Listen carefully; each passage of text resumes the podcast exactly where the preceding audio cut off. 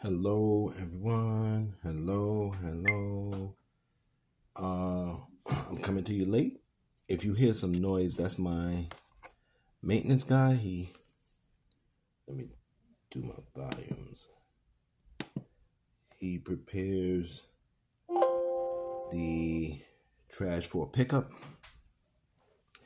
New York City has a rule now that you have to have bins for your garbage, but I haven't seen it. The whole block, the bags are just on the just on the street. So it's another thing where things get announced, but nobody follows through, so they don't get done. So it's a it's a rule on paper, but nobody enforces it. So there you go. Landlords are highly protected in New York City. And the people who run this building, are, they're the worst. The worst management company. Well, I can't say that. All the management companies are bad in New York City. They're terrible. Uh, but let's get to the reading. Harriet Beecher Stowe's Uncle Tom's Cabin. In the last issue, Uncle Tom or Tom was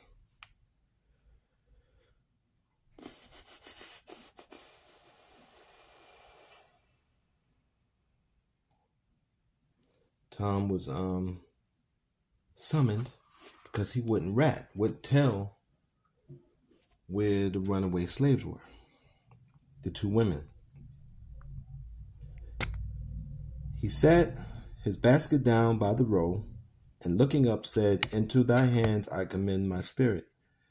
Thou hast redeemed me, O Lord, good of truth. Oh, I'm sorry, good of truth. God of truth. good of truth and then quietly yielded himself to the rough, brutal grasp with which Quimbo seized him. Aye, aye, said the giant as he dragged him along. You'll catch it now. I'll bound masses' backs up high. No sneaking out now. Tell you, you'll get it, and no mistake. See how you look? Now helping masses niggers to run away? See what you get? The savage words, none of them reached that ear. A higher voice there was saying, Fear not them that kill the body, and after that have no more than that than no more that they can do. Nerve and bone of the poor man's body vibrated to those words, as if touched by the finger of God and he left the strength of a thousand souls in one. As he passed along the street, the trees and bushes, the huts of his servitude. The whole scene of his degradation seemed to whirl him or whirl by him as a landscape by the rushing car. His soul throbbed. He has his home, I'm sorry, was in sight and the hour of release seemed at hand. Well, Tom, said Legree, walking up and seizing him grimly by the collar of his coat, and speaking through his teeth in the paroxysms of determined rage. Do you know I've made up my mind to kill you? It's very likely, master, said Tom calmly. I have, said Legree with a grim, terrible calmness. Done just that thing, Tom unless you'll tell me what you know about these here girls. See, the thing is, a good master knows, and a good ruling class knows, you never take away um, everything from your slaves or your masses that are serving you. Once they have nothing to lose, you have no power over them. They're ready to die. And, and and in the modern day, they're ready to take you with them. That's why you see mass shootings and suicides. The ruling class could stop all of this, but they don't want to. I think they get off on it. Um, Tom stood silent. Do you hear? said Legree, stamping with a roar like that of an incensed lion. Speak. I hadn't got nothing to tell, massa, said Tom with a slow, firm, deliberate utterance. Do you dare to tell me, you old black Christian, you don't know? said Legree. Tom was silent. Speak, thundered Legree, striking him furiously. Do you know anything? I know, massa, but I can't tell anything. I can die. Legree drew in a long breath and, suppressing his rage, took Tom by the arm, approaching his face almost to his, said in a terrible voice, Hark, Tom, you think, 'cause I've let you off before, I don't mean what I say. But this time I made up my mind and counted the cost. You've always stood it out again me. Now I'll conquer ye and kill ye. One or t'other, I'll count every drop of blood there is in you and take 'em one by one till you give up. Tom looked up to his master and answered, Master, if you was sick or in trouble or dying, I could save ye. I could give you my heart's blood. And if taking every drop of blood in this poor old body would save your precious soul, I'd give him freely as the Lord gave his to me. Oh, Master, don't bring this great sin on your soul. It will hurt you more than twill me. Do the worst you can. My troubles will be over soon. But if you don't repent, yours will never end. Now, maybe that's what people criticize Tom for, that he would die to save them. But early in the book, Tom did want to be free and stay with his master to get him better because the master was sick and then was going to seek freedom. But then the master died and they sold Tom off. Um, and here is the thing you, you look at this and you say, nah, I wouldn't give my blood for, for, for this guy. And you'd be right, I wouldn't give my blood for him either. Um, but a lot of times, even today, when black people say that, it's to take the higher road to annoy the racist white person, try to get something out of them. Um, it's like when white guys go and shoot up a church, and then the black people say we forgive them, and the guy didn't even ask for forgiveness. It's that kind of thing. They don't forgive him. It, it's just they want to say that to the world to make it seem like we're they're better. It's that go high when they go low. Nah, what what what when the comedian said when they go low, I go I go deeper. I go in the dungeon or I dig a hole or something. It's it's crazy. Um, like a strange snatch of heavenly music heard in the lull of a tempest. This burst of feeling made a moment's blank pause. Legree stood aghast and looked at Tom and there was such a silence that the tick of the old clock could be heard, measuring with silent touch the last moments of mercy and probation to that hardened heart. It was but a moment. There was one hesitating pause, one irresolute, relenting thrill. Excuse me. And the spirit of evil came back with sevenfold vehemence and the Legree, foaming with rage, smote his victim to the ground. And that's why you got to deal with these people. When you have evil people like this, um, people with power that just want to dominate you for the sake of dominating, you have to take these people out. And they're human beings, they can be taken out. Scenes of blood and cruelty are shocking to our ear and heart. What man has nerve to do, man has not nerve to hear. What brother man and brother Christian must suffer cannot be told us, even in our secret chamber. It, it so harrows up the soul. And yet, O my country, these things are done under the shadow of thy laws. O Christ, thy church sees them almost in silence. But of old, there was one who suffered, whose suffering changed an instrument of torture, degradation, and shame into a symbol of glory, honor, and immortal life. And where his spirit is neither degrading stripes, nor blood, nor insults, can make the Christian's last struggle less than glorious. So what Harriet Beecher Stowe was doing was t- was presenting black a black Jesus. Here's a man who's going to get tortured so that um, the other black slaves can can live and the two women be free. And then it's due too, because Jesus at the end married the two Marys were there. So a lot of symbolism. A lot of people read this book in the country then when when she wrote this book. And um it used to be the case that if you showed human beings horror, because people try to hide what the system does, and it used to be if you showed it to them and put it to their face, they would feel some shame. Today, that doesn't matter. People, we see horror all the time.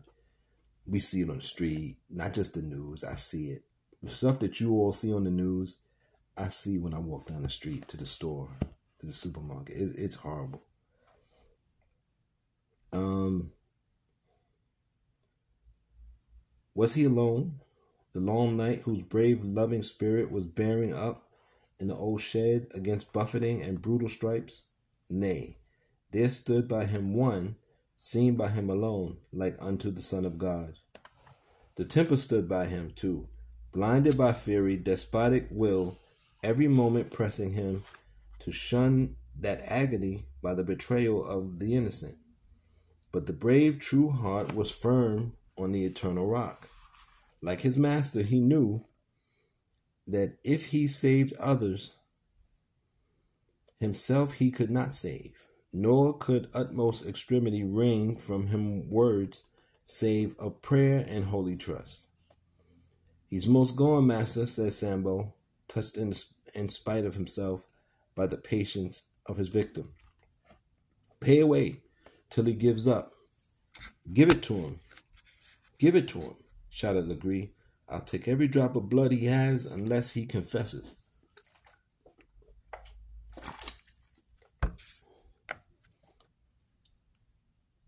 Tom opened his eyes and looked upon his master. You poor miserable critter, he said. There ain't no more you can do. I forgive ye with all my soul. And he fainted entirely away. I believe my soul he's going for finally, said Legree, stepping forward to look at him. Yes, he is. Well, his mouth shut up at last. That's one comfort.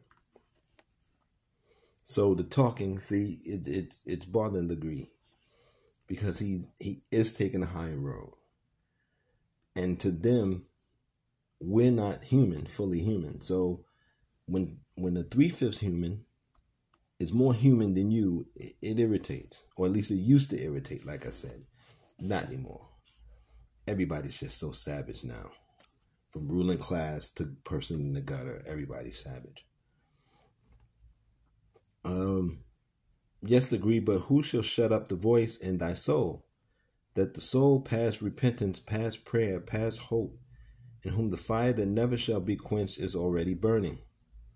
Yet Tom was not quite gone. His wondrous words and pious prayers had struck upon the hearts of the imbruted blacks, who had been the instruments of cruelty upon him. And in an instant, Legree withdrew. They took him down, and in their ignorance sought to call him back to life, as if that were any favor to him. Sartin, we we's been doing a dreadful wicked thing, said Sambo. Hope's master'll have to count for it and not we. That's very important because when you're helping the master or the masters or the boss class or the oligarchs, when you're helping them ruin everybody else, when you're helping them spread bad medicine, when you're helping them to um, rape our children's brains at what we call schools, when you're helping them, you're accountable. Um, they washed his wounds. They pro- they provided a rude bed of some refuse refuse cotton for him to lie down on, and one of them, stealing up the house, begged and drank a brandy of Legree, pretending that he was tired and wanted it for himself. He brought it back and poured it down Tom's throat. Oh, Tom, said Quimbo, we's been awful wicked to ye. I forgive you with all my heart, said Tom faintly. Oh, Tom, do tell us who is Jesus anyhow, said Sambo. Jesus that's been a standing by you so all this night. Who is he? The word roused the failing, fainting spirit. He poured forth a few energetic sentences of that wondrous one his life, his death, his everlasting presence, and power to save. They wept, both the two savage men. Why didn't I never hear this before? said Sambo. But I do believe. I can't help it, Lord Jesus. Have mercy on us. Poor critters, said Tom. I'd be I'd be willing to bear all I have if it'll bring ye to Christ. O Lord, give me these two more souls, I pray. The prayer was answered. And so that's the end of that chapter. Um,